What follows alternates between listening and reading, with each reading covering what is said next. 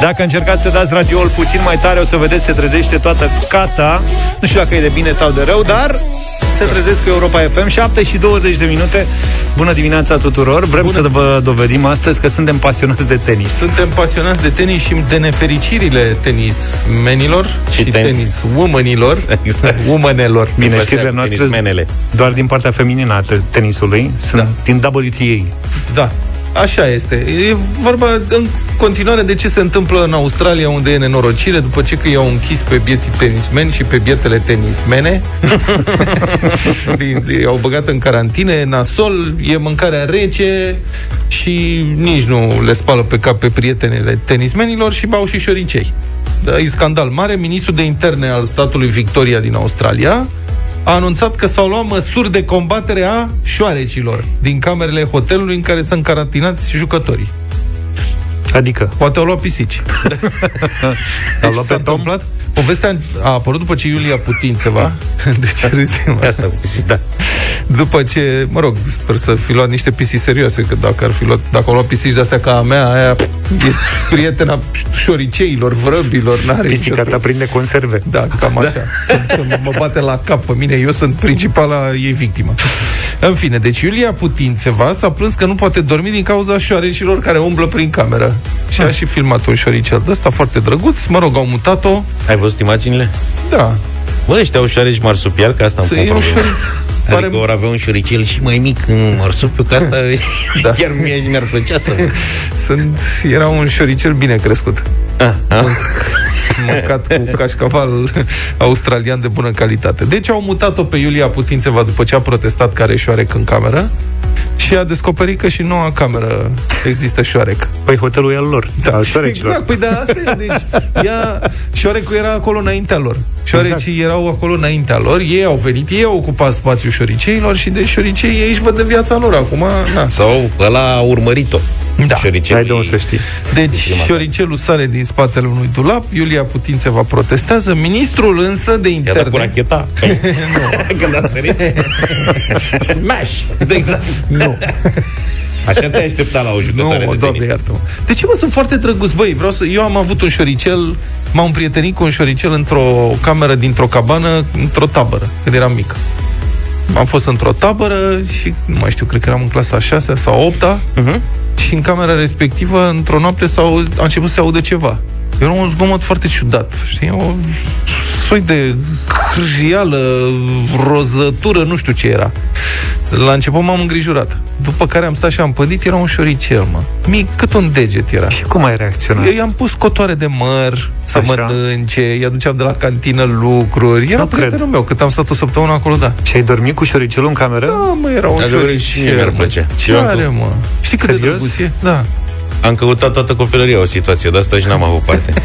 da. Dar mi-ar fi plăcut, serios. Cred că și acum, dacă găsesc un că Puteai să-l iei, îl vopseai, îl creșteai bine și îl vindeai ca porcușor de guinea. În altă ordine de idei, Novak Djokovic, prieten, a postat pe rețelele de socializare da că îi pare rău că s-a băgat în treaba asta, știi că el e... Liderul de sindicat milionar. Liderul de sindicat și paratrăsne toate aceste situații, toată lumea îl înjură pe Djokovic. Uh-huh. Deopotrivă, jucătorii care uh, sunt invidioși că el are condiții mai bune, el organizatorii că el a zis că sunt condițiile proaste pentru ei alți da. și omul a zis, doamne, dacă știam mai bine nu vedeam de viața mea și da. nu mă băgam, dar da. așa și eu de fel îmi place să iau apărarea, e socialist. Sanchi, sigur că, dar Djokovic intră mereu numai în belele și buclucuri. Da. Cel puțin în ultima vreme.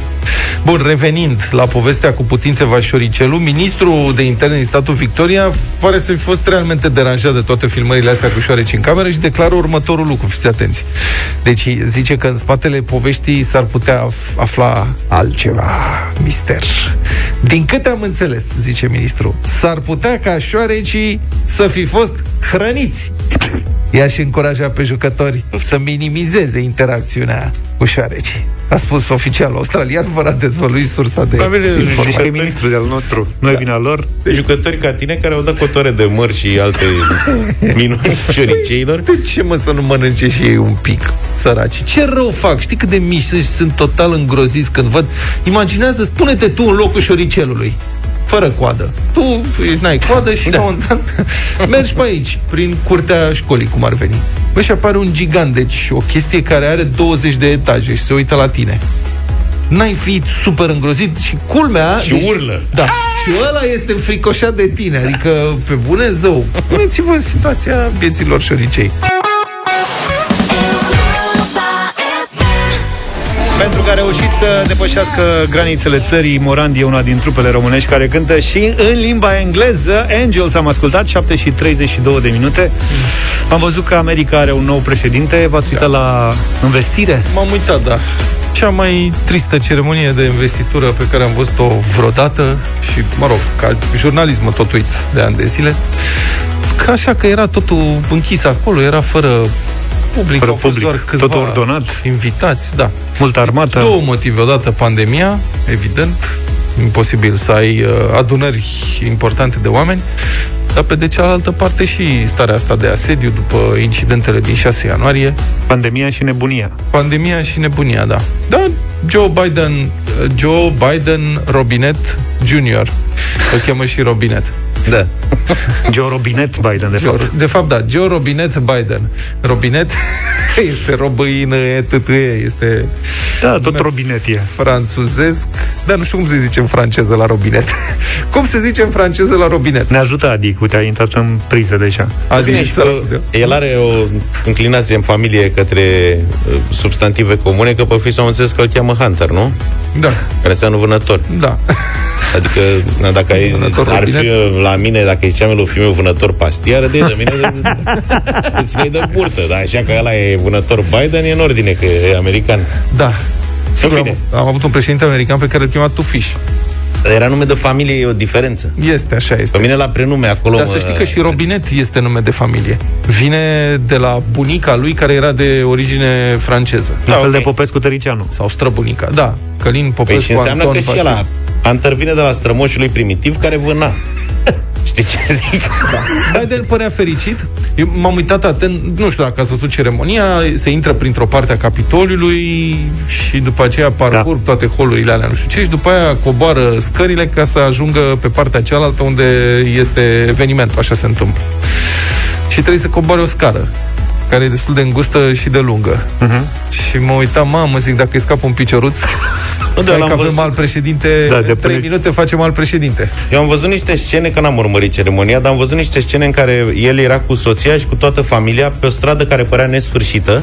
Da. Și am remarcat uh, se... sprinturile domnului Biden către mantinelă, că se tot ducea la margine și avea niște sprinturi de astea. Era vesel, dar am remarcat și de invidia la 78 de anișori să faci sprinturile alea, că Cred că i-a plăcut mult. Și a tot făcut. Cred că i-a plăcut mult, i-au explicat după aceea ce a fost toată ziua de ieri, dar cred că i-a plăcut foarte mult. Crezi că știa unde e?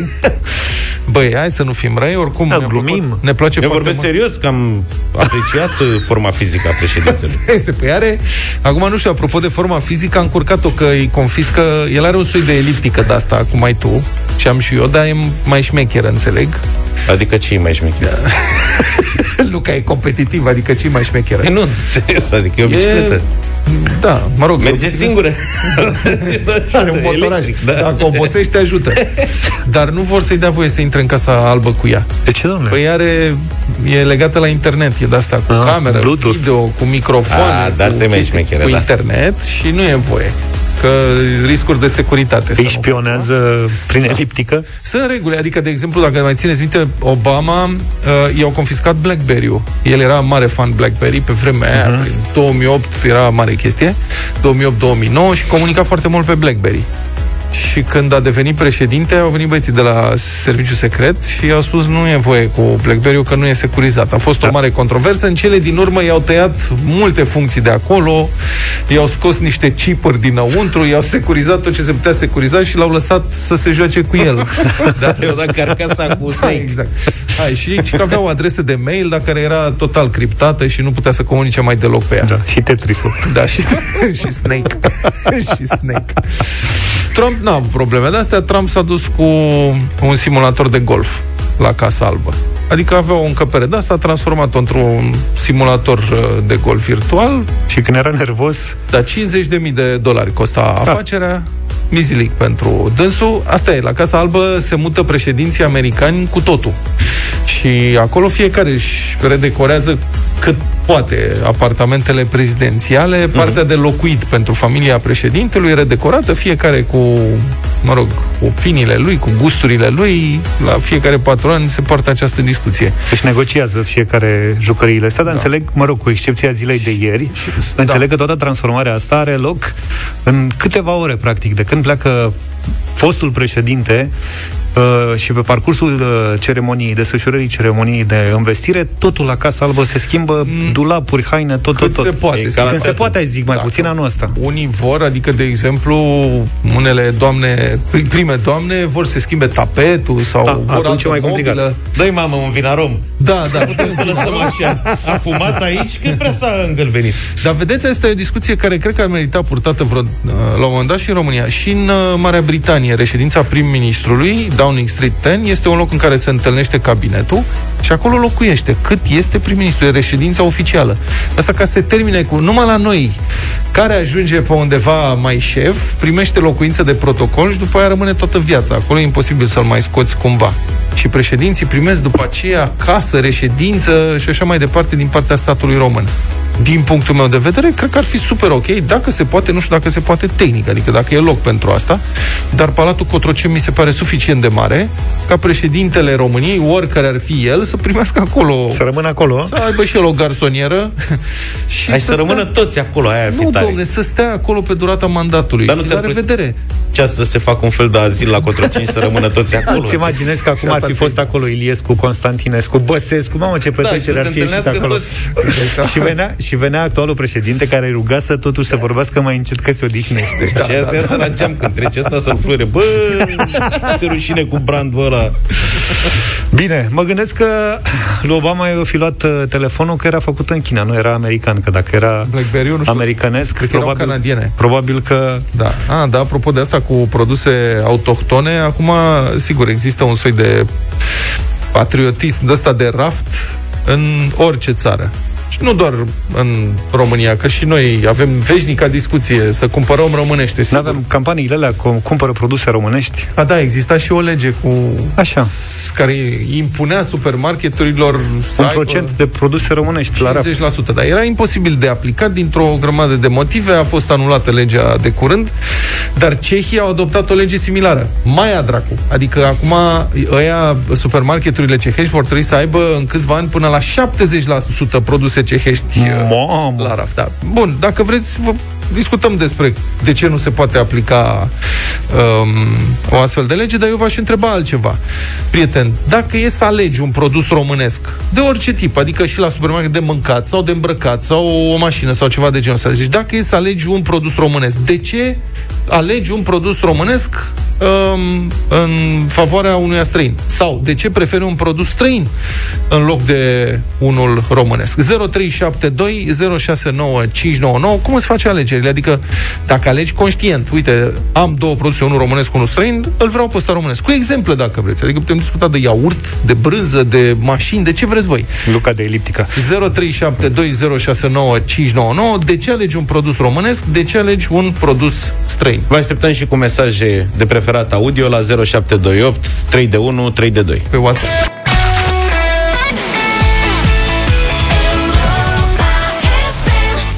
Vino dute de la Bank și Lidia Buble 7 și 47 de minute De ce alegi un produs românesc? De ce alegi un produs uh, străin? Cum faci diferența? Pe ce te bazezi când uh, alegi? Parlamentul ceh, că de la asta pornisem, a adoptat recent o lege care impune magazinelor din Cehia să vândă în principal produse locale. Acestea vor trebui să reprezinte cel puțin 55% din vânzări. Nu știu cum se poate reglementa asta. Și această cotă va trebui să urce progresiv la minimum 73% până la 2028. Și legea asta a fost uh, inițiată de mișcarea de extremă dreaptă libertate și democrație directă a vicepreședintelui Parlamentului, Tomio Okamura. Deci, încă o dată. Stai puțin. Mișc. Parlamentul ceh Asta zic. a adoptat o lege inițiată de un partid de extremă dreaptă care este condus de Tomio Okamura, care Stare. este un ceh japonez. Ce? Înțelegeți? Este suprarealist tot, prin care le impune magazinelor cehești să vândă 73% produse ceh, cehești. Înțelegi? Tare. E total suprarealist. Bun, în România o lege oarecum similară a fost votată în 2016, acolo era cu 50%, dar evident ea a fost inaplicabilă, așa că a fost anulată acum un an. Dar, dincolo de populismele votate de parlamentari populiști sau suprarealiști, patriotismul ăsta uh, la raft există, că alegem uneori produse autohtone în mod intenționat. 0372 069 599 să vorbim uh, despre această alegere. Vasile, bună dimineața! Bună dimineața! Neața! Bună, bună dimineața, vă salut cu stimă și respect. Da. Produsele românești nu prea mai sunt pe rap la noi. Aha. Pentru că chiar dacă sunt fabricate în România, patronatele sunt tot din afară, exact cum este și în Cehia. Uh-huh. Este un chinez sau un corean sau eu știu altceva. Așa este și la noi. Da, de exemplu, dar... produs românesc, covrigul care este făcut uh, de turci, uh-huh. care au știut să investească la noi în uh, România în patiserii și în cofetării. Da. Cel de ieri cu prăjiturile, care tot am lucrat cu uh, în cofetării. Așa că da, nu știu dar, ce produs să da. aleg am înțeles, Vasile, că... dar lasă-mă să spun și eu ceva. Este adevărat că patronatul poate fi din altă țară, adică poate să fie un patron străin, nu știu, o patiserie, da. să aibă o, o companie multinațională, ceva. Să fie un lanț de patiserii, dar angajații tot români sunt, taxele pe muncă tot în Așa România e. se plătesc, taxele pe cifra de afaceri și pe profit tot aici se plătesc. Este adevărat, adevărat. el încasează dividende, dar dacă vrea să-și folosească, să-și crească afacerea, reinvestește tot aici. Adică asta este o falsă problemă. Și faptul că este o companie străină. Dacia, de exemplu, e produsă de Renault. Dar la exact. Mioven sunt angajați uh, mii și mii de oameni. Uh, vânzările... Adevărat, dar vine da. cu rețeta lor și cu investiția lor și cu ideile lor. Uh-huh. Adică nu vine în România să investească și spune, domne, uh, fac Dacia cum vreți voi. Nu, o fac cum vor ei. Da, cred că ideea de a folosi că... produse autohtone se referă totuși strict la faptul că poți să învârți banii în țara respectivă, în cazul ăsta Cehia sau în cazul nostru România, angajații sunt din țara respectivă și așa mai departe. Avem și uh, foarte multe mesaje. Ne-a scris Mickey din Southampton. Zice, eu unul după șase ani de trăit în Anglia, aș alege oricând orice aliment românesc datorită gustului. Uh-huh. Că e mai bun sau nu, că suntem noi obișnuiți cu gustul românești sau nu, asta nu știu, dar măcar are ceva gust. Suntem noi obișnuiți. În nordul Europei se mănâncă un tip de iaurt mai dulce. Folosește alte bacterii. În sudul Europei un iaurt mai acrișor. Noi suntem obișnuiți cu iaurtul ăla mai acru. Mie nu place iaurtul ăla dulce pe care îl găsesc în Marea Britanie sau... Nu pot să-l sufăr. Asta e, dar e o chestie de gust dobândit. Evident. Bună dimineața, băieți, Liviu, sunt de la Bacău. Mi-era un banc odată cu 100 de dolari puși pe teșgheaua uh, unui hotel și era vorba despre circulația banului. La fel și cu produse românești. Dacă eu cumpăr produse românești, uh, românul are de muncă și el va cumpăra produsele de la mine. Ok, eu am rămas să ne dea... Dă-ne și nou un mesaj cu bancul ăla, cu 100 de dolari, că nu mai știu. Între pui uh, injectați în România sau pui uh, injectați în China, aș alege pui de România, că sigur se mai găsește unul care injectează din 2 în 2. Ah, Acolo nu cred că e la... Deci merge la noroc. Da, nu, adică nu să... Băi, asta, e, asta mi-aduce aminte, asta mi-aduce, era bancul ăla cu ce alegi, raiul capitalist și raiul comunist. Da și noi care știm care este situația, noi vom alege întotdeauna raiul comunist, pentru că în raiul comunist când e smoală nu-i pucioasă, când e pucioasă nu e smoală și când sunt amândouă nu se aprind chibriturile. Deci exact. întotdeauna e ceva ce nu funcționează. Eduard, bună dimineața! Bună dimineața, Edi! Bună dimineața! Da, te ascultăm. Referitor la lege, da. fără discuție că e utopie. Da, normal. Iar, uh, ideea de a alege produse românești trebuie să primeze uh-huh. și poate fi promovată și de autorități și de companii și de... Cred că Adică e ok să alegi produse românești, dar nu poți să, uh, să faci treaba asta printr-o lege. Da, absolut. Da, pentru că nu poți. Cum poți să impui, de exemplu, să se vândă 50% pateu românesc și nu pateu francezesc? Adică, bun, și ce faci dacă nu reușești să vinzi 50%? Îl ții pe raft până când? Dai fiecăruia câte o aplicație în funcție de cât pateu consumă, urcă da. pe aplicație românesc, franțuzesc și... Na. Sincer să fiu eu când aleg un produs, mă uit la calitate și la preț. Și desigur la gustul pe care îl știu. Adică prefer iaurtul românesc 100 de ori, nu cumpăr iaurt străin. Dacă vreau pateu, o să iau pateu românesc, cu ăla am crescut, dar dacă vreau să mă răsfăț, o să cumpăr o terină franțuzească, mai fac și asta din când în când, numai pentru un gust uh, mai șmecher. Dacă vreau telemea, mă duc la piață și cumpăr telemea de la piață de-a noastră, românească. Dar dacă vreau brânză uh, cu mucegai nobil, o să cumpăr probabil o brânză străineză, deși au început să facă și ai noștri. Asta vreau să Foarte bună. Am descoperit întâmplător. Nu prea se găsește, dar există deja brânză cu mucegaiuri nobile românească foarte bună. Din păcate cam scumpă.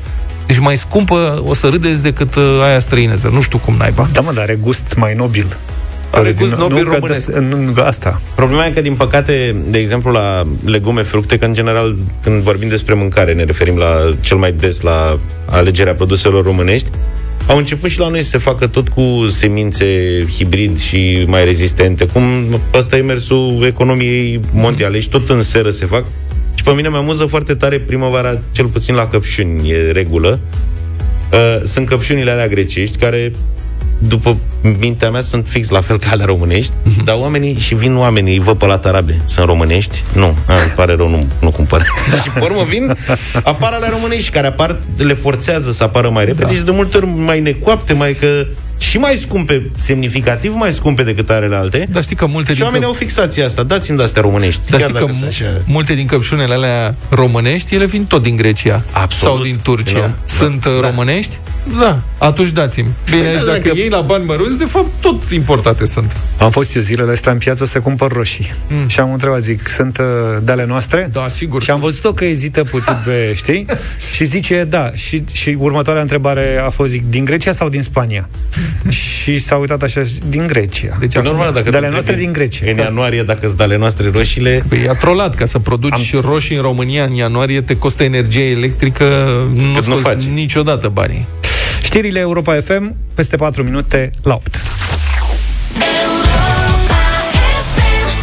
Carla's Dreams la Europa FM în deșteptarea Luna am ascultat Sper că sunteți în trafic deja și se circulă bine Eu sper că sper. sunteți în bucătărie Vă beți cafeaua și nu trebuie să plecați la serviciu Prin traficul de la noi Care este e, chiar așa. adesea un coșmar Nu știu cum naiba dar în țara asta se conduce pe cuvântul meu Nu că aș fi lipsit de patriotism Dar Cred că oricare dintre voi cei care ne ascultați, dacă ați șofat în alte țări mai dinspre vest, ați descoperit niște diferențe semnificative.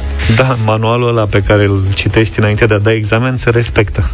Asta da. am descoperit în... Băi, da, inclusiv, inclusiv șoferii români sunt foarte atenți atunci când merg din Austria încolo și în Ungaria.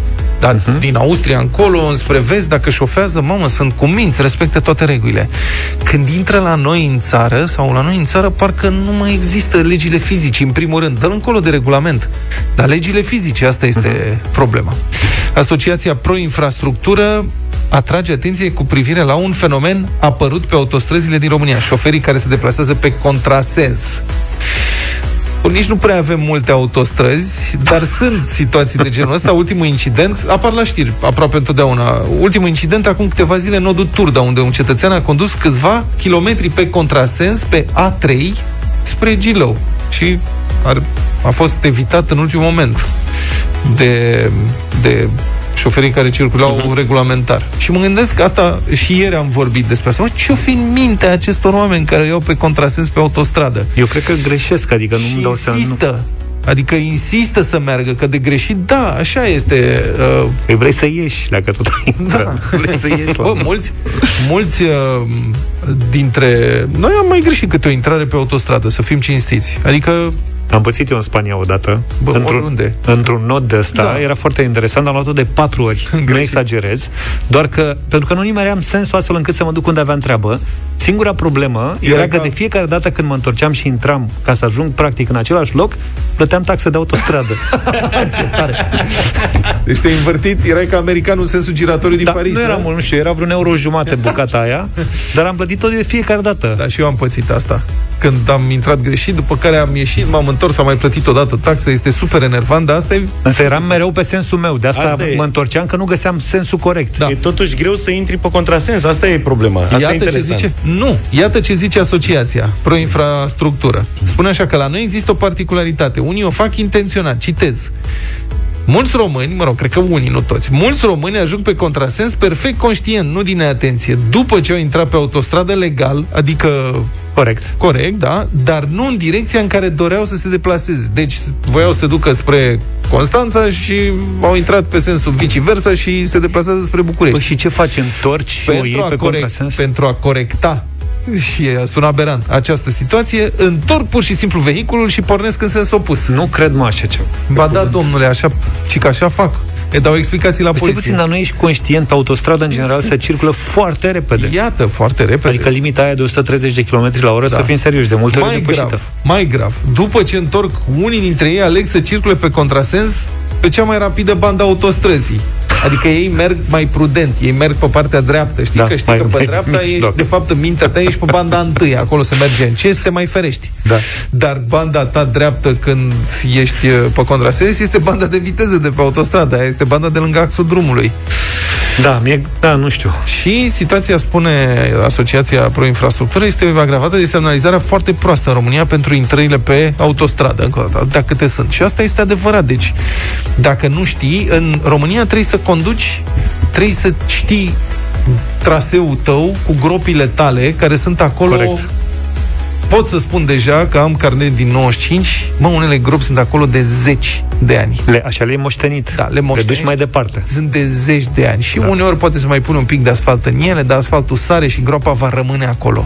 Zeci de ani. Acum, de vreo 5-6 ani, a apărut o denivelare, de exemplu, semnificativă, mare de tot, Uh, la intrarea în București pe DN1, pe banda a treia, de lângă axul drumului, imediat după ce cobori podul de la Otopeni, să intri în București.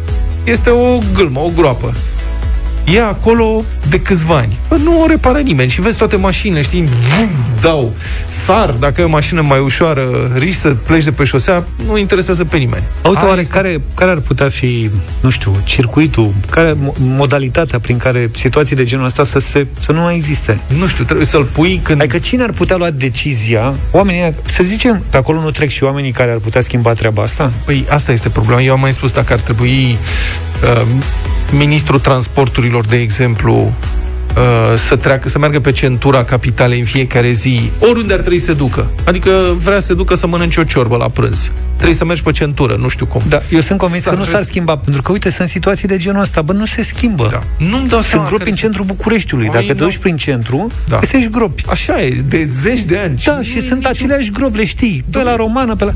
Uite, alea, adică nu trece chiar nimeni pe acolo Iată. să le vadă? Iată.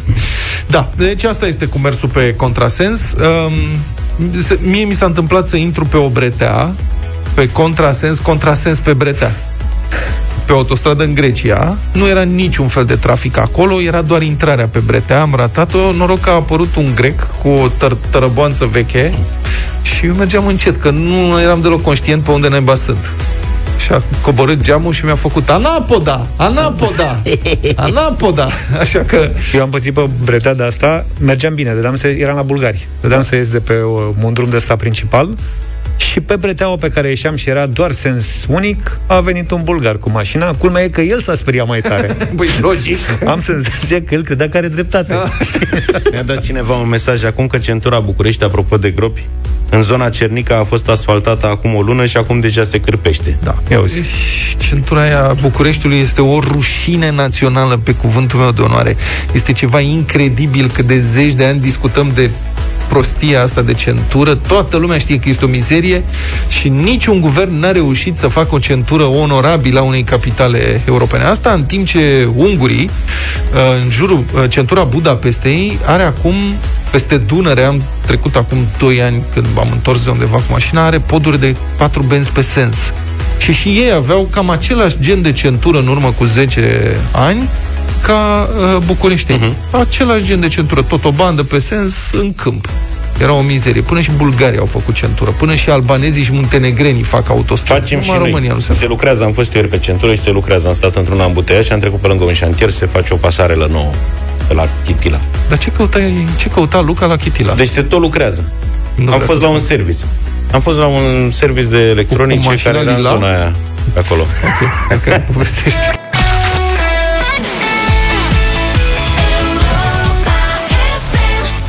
Super hit de la Blondie. Maria Am ascultat 8 și 24 de minute Factoriada la Europa FM. Atenție! Acum poate fi în joc chiar numele tău. Europa FM te scapă de grija facturilor. Facem lucrul acesta în fiecare dimineață, la prânz seara, de la 7 dimineața până la 6 după amiaza. Îți poți auzi numele la radio și dacă ne suni în următoarele 10 minute, înapoi, îți plătim factura. Bine, condiția e să te înscrii pe site, intri pe europafm.ro, găsești acolo secțiunea de concurs și te-ai înscris. Avem un nume și pentru această dimineață. Este vorba despre Iuliana Coman din Slobozia. Are o factură la energie electrică de 374 de lei și 19 bani. Mm, mai bine. Nici mult, nici puțin. Coman Iuliana sau Iuliana Coman, Slobozia, sună-ne din acest moment pentru următoarele 10 minute, da? La 0372 069 599. Dacă ne-ai sunat, îți plătim factura.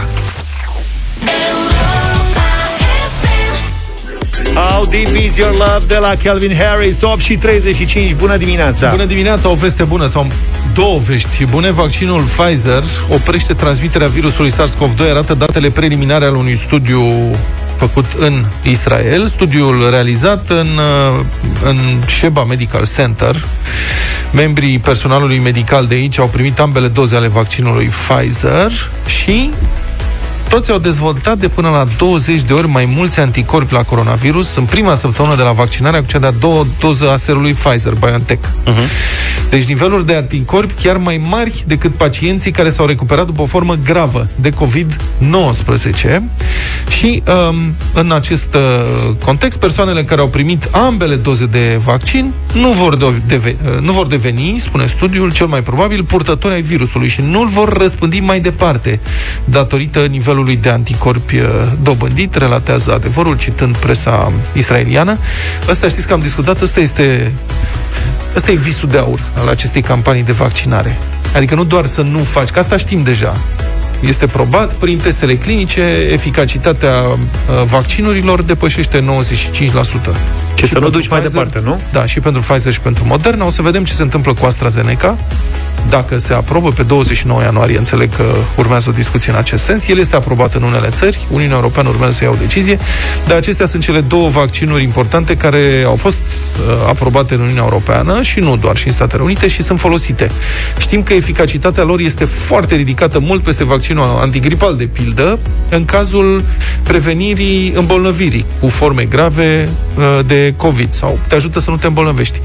Dar ca să oprești pandemia, important este să nu transmiți mai departe. Adică da. una e să iei virusul și să nu te îmbolnăvești tu, să nu faci forme de boală, doar așa, cine știe, este simți rău un pic, dar să dai mai departe virusul, alta este să nu se prindă. Că în momentul ăla știm că populația vaccinată nici nu se îmbolnăvește și nici nu dă mai departe. Și așa se închide pandemia, sigur, dacă se vaccinează suficiente persoane. Uh, Israelul conduce în topul țărilor uh, în ceea ce privește campania de vaccinare, a depășit 2 milioane de vaccinări în weekend la o populație de aproximativ 10 milioane, deci peste 20%. Uh-huh. Motivul, unul din motive, sau poate motivul principal, este că Israelul a cumpărat masiv doze de vaccin, a plătit și foarte bine și are mai multe doze de vaccin decât la mia de locuitori decât orice altă țară și de aceea și poate să vaccineze foarte mult. L-am auzit uh, zilele trecute la Europa FM pe prim-ministrul uh, Florin Câțu explicând faptul că România își va crește capacitatea de vaccinare uh, până la 150.000 de posibile vaccinări pe zi, totul este să avem aceste doze de vaccin disponibile, că asta este prima problemă. Deocamdată cererea este foarte mare în România. Programări se fac acum din martie încolo, doar uh-huh. pentru etapa a doua. Noi nu știm când o să, mă rog, poate prin decembrie reușim și noi să ne vaccinăm. În fine, altă veste bună, un studiu științific publicat în Marea Britanie, științific, deci nu arată că vaccinul Pfizer neutralizează inclusiv varianta ultracontagioasă a virusului SARS-CoV-2. Deci varianta B117, care a îmbolnăvit deja un mare număr de britanici. Um, noua variantă a fost identificată deja în 60 de țări, inclusiv în România, unde, atenție, a fost vorba de transmitere comunitară. Pacienta nu călătorise în Marea Britanie. Deci mi-e teamă că Adică există un risc ca și aici să apară mai multe cazuri ale acestei variante ultra-contagioase. B117, uh-huh. e bine, um, Moderna, AstraZeneca și CureVac verifică dacă vaccinurile pe care produc sunt de asemenea eficiente împotriva variantei B117, asta ultra-contagioasă, dar știm deja că Pfizer este eficient. Adică faci vaccinul Pfizer BioNTech și nu mai uh, ai probleme nici cu varianta asta nouă, ceea ce e super ok.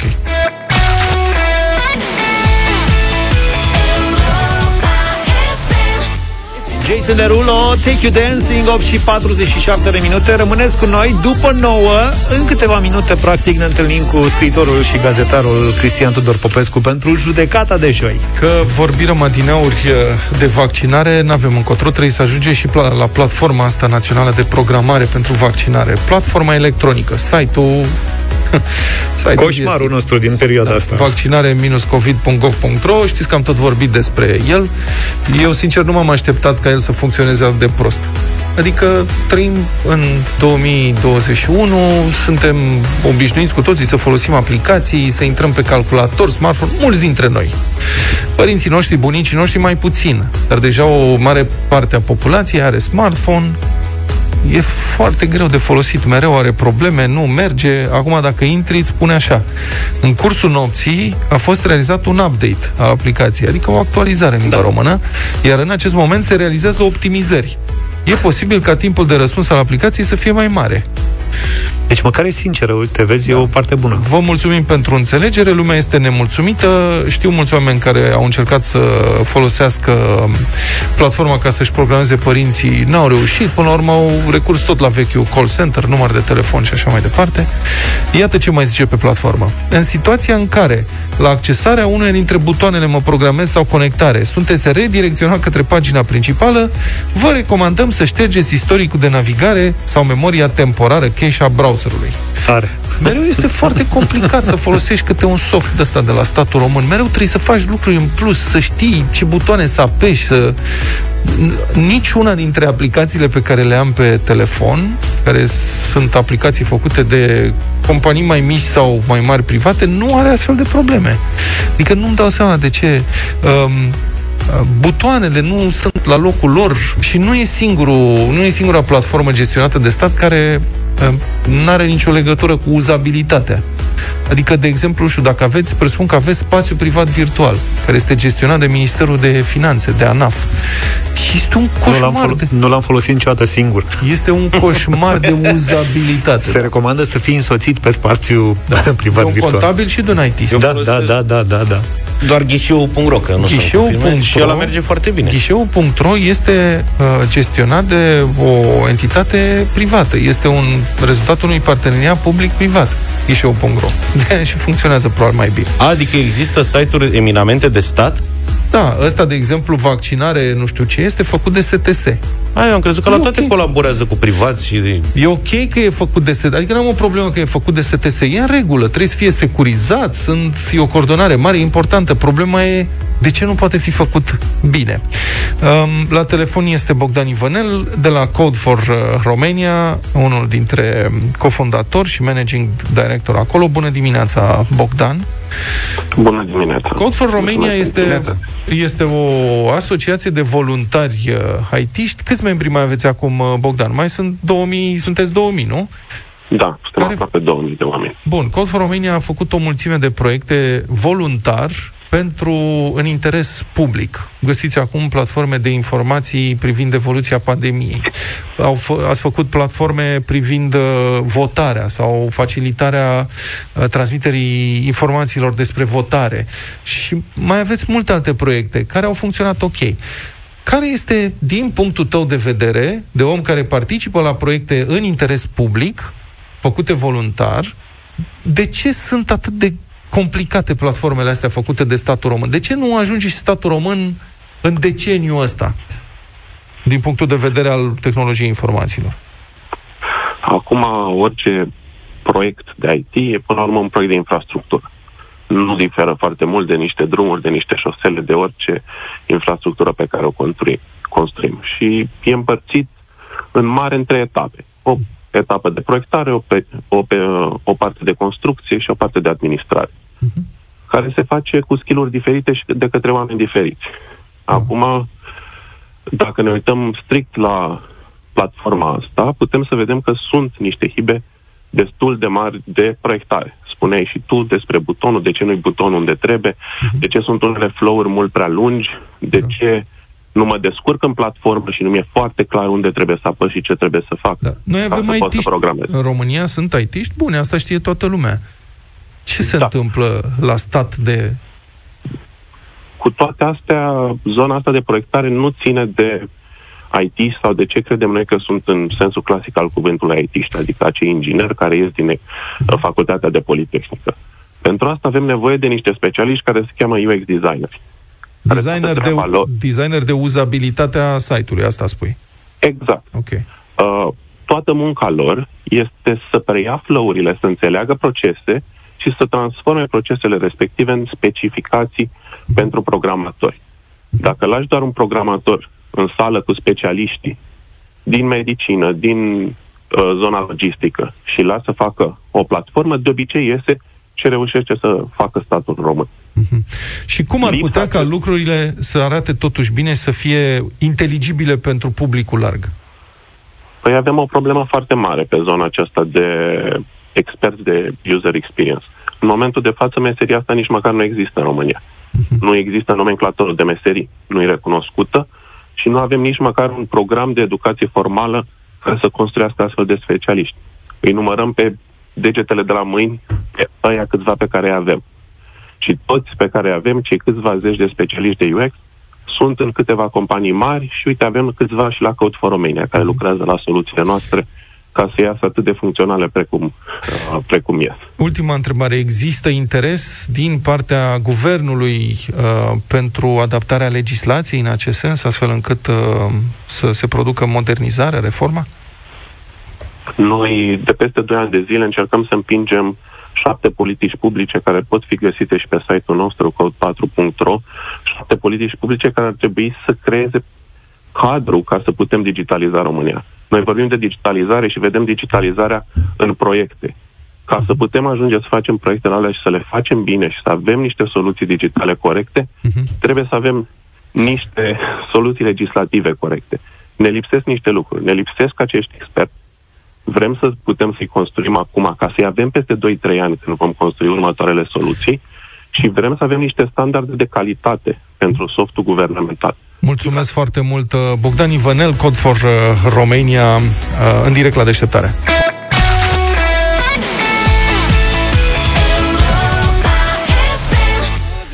și 9 minute, dacă sunteți în deșteptarea, acum ascultăm împreună judecata de joi, ne întâlnim cu scriitorul și gazetarul Cristian Tudor Popescu.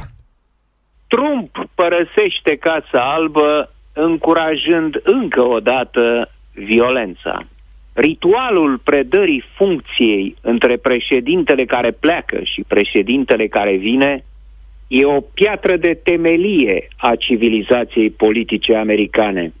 Mesajul pe care îl transmite este de pace, unitate și normalitate democratică. Cu 150 de ani în urmă, America a fost sfâșiată de războiul civil. Imaginea celor doi președinți mergând împreună și dându-și mâna, spune Votanții mei nu sunt inamicii votanților tăi. A fost o competiție democratică. Avem un câștigător. Data viitoare poate veți câștiga voi. Dar mergem înainte cu toții. Suntem toți americani, nu dușmani. Refuzând să-l întâmpine pe Joseph Biden, Trump le transmite suporterilor săi fanatici să rămână cu arma la picior. We will be back in some form. Ne vom întoarce într-o formă sau alta. Ceremonia de mutare de la Casa Albă în piscina lui din Florida a fost organizată tipic pentru un dictator dintr-o țară cocotieră într-o bază militară cu asistența formată din militari, rubedenii și aplaudacii săi verificați. După ce și-a debitat așteptatul discurs confecționat din minciuni, minciuni sfruntate și ciozvârte de adevăr, s-a țocăit pe lângă obraj cu familionul. Respingătoare priveliște. Așa că la zicerea n-am pornit niciun război în mandatul meu, n-a avut cine să-i strige, bai pornit unul nemernicule în țara ta. Poate că niciodată n-a fost mai adevărată expresia greaua moștenire ca pentru Joe Biden și Kamala Harris.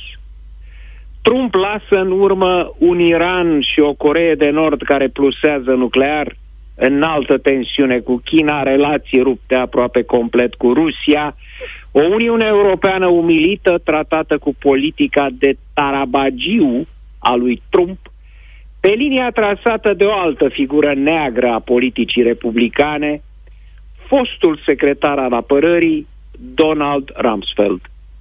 Pentru USA, Europa e un teren imobiliar. Și poate, lucrul cel mai rău, America arătând ca o putere rea. America e mare pentru că e bună. Când va înceta să fie bună, America va înceta să fie mare, spune o vorbă veche. Trump a pus Statele Unite în confruntare cu China și Rusia în termenii puterii rele emanate de aceste două dictaturi. Iar acasă, pe lângă lupta cu pandemia lăsată de Trump să explodeze, Biden-Harris au poate sarcina cea mai dificilă. Cum să-i recupereze pe votanții lui Trump? Ex-președintele n-a fost votat numai de psihopați ca aceia care au atacat Capitoliul. Sunt mulți cetățeni civilizați care l-au ales dintr-un anume interes. Le-a scăzut taxele, au găsit o slujbă, au câștigat mai bine. Creștinii evanghelici l-au considerat folositor bisericilor, chiar dacă, potrivit unui înalt prelat, he is not an altar boy. Nu e ușă de biserică. Iar alții s-au dus spre Trump, fiind scoși din sărite de exagerările uneori grotești ale corectitudinii politice promovate de stângiștii talibani. Toți trebuie recâștigați pentru democrație. În ce mă privește, îmi îngădui să sper că acești oameni vor avea un sentiment, dacă nu de vinovăție, atunci de rușine pentru consecințele alegerilor asupra Americii, lumii, umanității. Că prin ce am scris și am spus, chinuindu-mi creierul vreme de patru ani, am reușit să conving măcar un român din Statele Unite să nu-l voteze pe Trump, măcar un român din România să nu-l mai idolatrizeze. Și că nu voi mai fi silit să-l văd și să-l aud vreodată pe acest inglorious bastard, ticălos, neglorios, care pleacă dând cu pietre.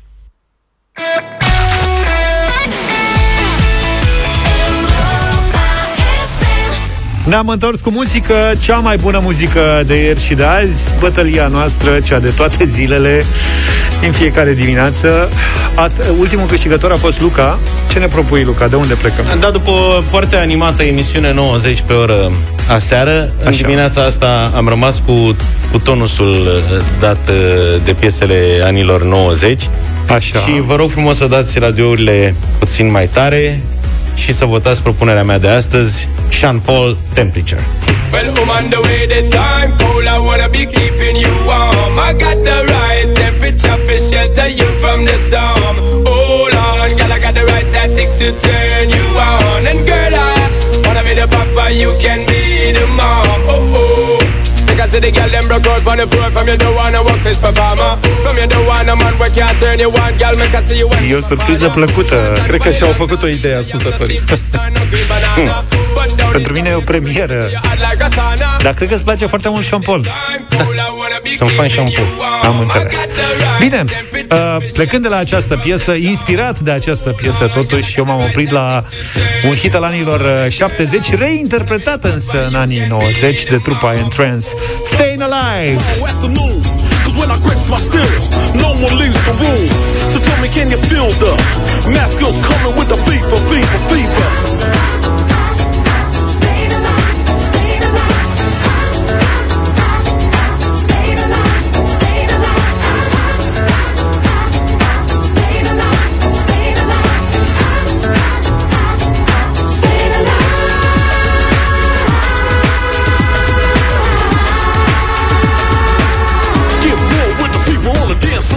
0372069599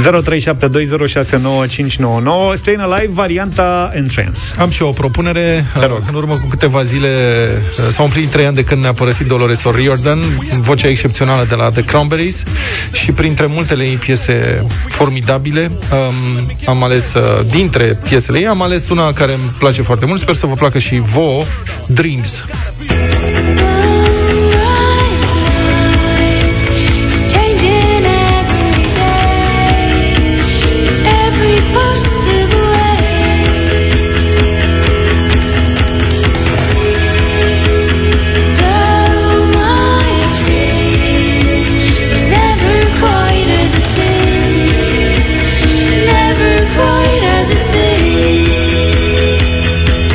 Seems. Complită de dimineața asta. De greu. Da, e greu. Deși nu e chiar așa greu, asta e cea mai frumoasă. Hai să vedem.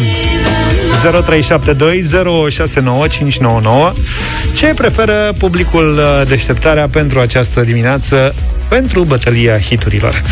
Începem cu Mihaela, bună dimineața! Bună! Bună, Mihaela! Bună dimineața, bună dimineața, băieți!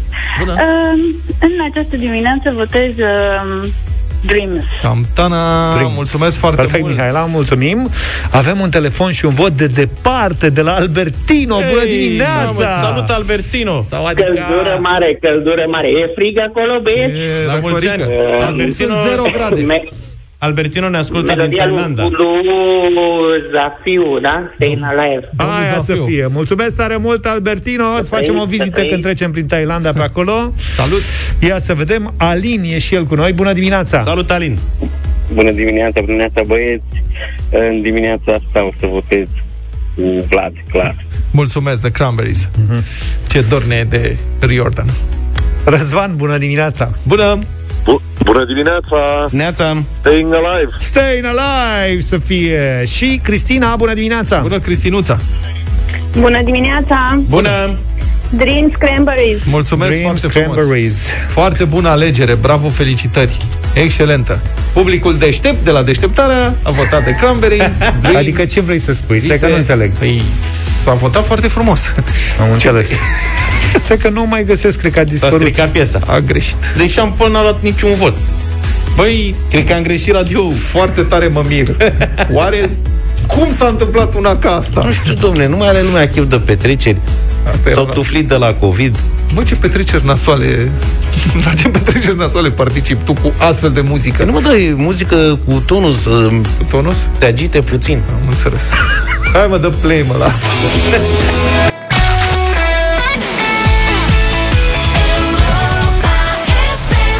is Love? Hathaway la Europa FM 9 și 35 de minute. Am mai primit un mesaj interesant de la unul dintre ascultătorii noștri fideli din diaspora, Alin din Danemarca. Zice, vă fac o provocare. Vă dau linkul de la platforma daneză de vaccinare să văd dacă vă descurcați mai bine, chiar și fără să cunoașteți limba. Ce bun e asta. Păi, în principiu așa ar trebui să fie Adică Am- uzabilitatea să fie universală Să fie de ușor de înțeles Încât să, polos- să poți folosi un site Numai din uh, dispunerea grafică a butoanelor Să înțelegi ce se întâmplă Al nostru nu mi se pare așa la prima vedere foarte greu de, de folosit, cât e el uh, bolovănos că se blochează. Că nu funcționează, da. Că nu Mie mi funcționează. se pare și greu de folosit Da? Da, pentru că nu te duce în direcții neobișnuite Și nici Nu e intuitiv. nu e intuitiv deloc, da, da. Și uh, recomandarea acum, ștergeți uh, memoria cache a browserului, nu știu, ce, nu funcționează. Am primit nu știu câte mesaje. Da, sunt După ce multe am, mesaje, După că au- ce am citit de pe site, mesaje, nu funcționează. Stai un pic, Luca, și te vaccinezi în Norvegia? În Danemarca. În Danemarca, În Danemarca, pardon. E normal, am plecat. Cred că da. Bun, um, tot din zona respectivă, sunetele lui Petreanu. Ia să vedem, A ce ne-ai găsit dus? Ceva frumos de tot. Este un alfa, este un proiect uh, artistic Mhm. de sunet sonor în care un artist finlandez pe care îl cheamă Oli Arni a um, a asociat fiecare litere a alfabetului câte un anumit sunet. Nu știm la ce s-a gândit. Dar ideea e că poți să-ți rostești numele cu uh, sunetele respective. Uh-huh. Și ne-am pus, ce să zic, numele noastre. Uite, de exemplu, care e primul pe listă acolo? Vlad. Vlad. Ia, dă-i play la Vlad. Ăsta e V. L. A. Și că am ascuțit. Și, și undeva trebuie să fie... A, așa, și asta e dău. Ăsta sunt eu. Dacă vreți să vă distrați. Ce tare. Da. Stai așa să punem și Luca, ia. Ia pune Luca.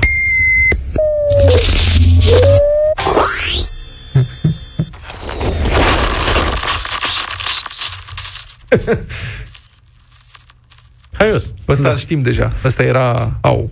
Ia să văd și la mine. Arta e importantă. Oh. Oh, oh. Știi că toate au câte o cădere de asta Sincer, aluzaf mi se pare cel mai mișto. pe distors? Fu. Oh. Deci aluzaf e cel Foarte mai fain. Am pus și Viorica Dăncilă.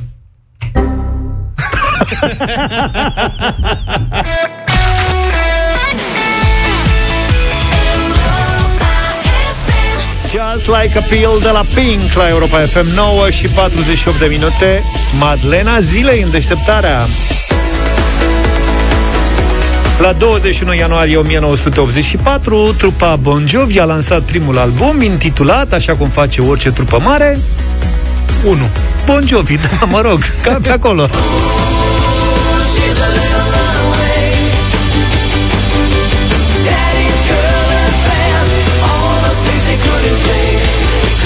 Albumul a urcat doar pe locul 43 în clasamentul american, poate și pentru că în afară de piesa Runaway, asta, Era nimic altceva. da, niciuna din celelalte piese nu conta practic, de altfel acestea nici n-au fost incluse vreodată în concertele trupei. Niciuna din piesele de pe primul album n-a intrat în vreun concert.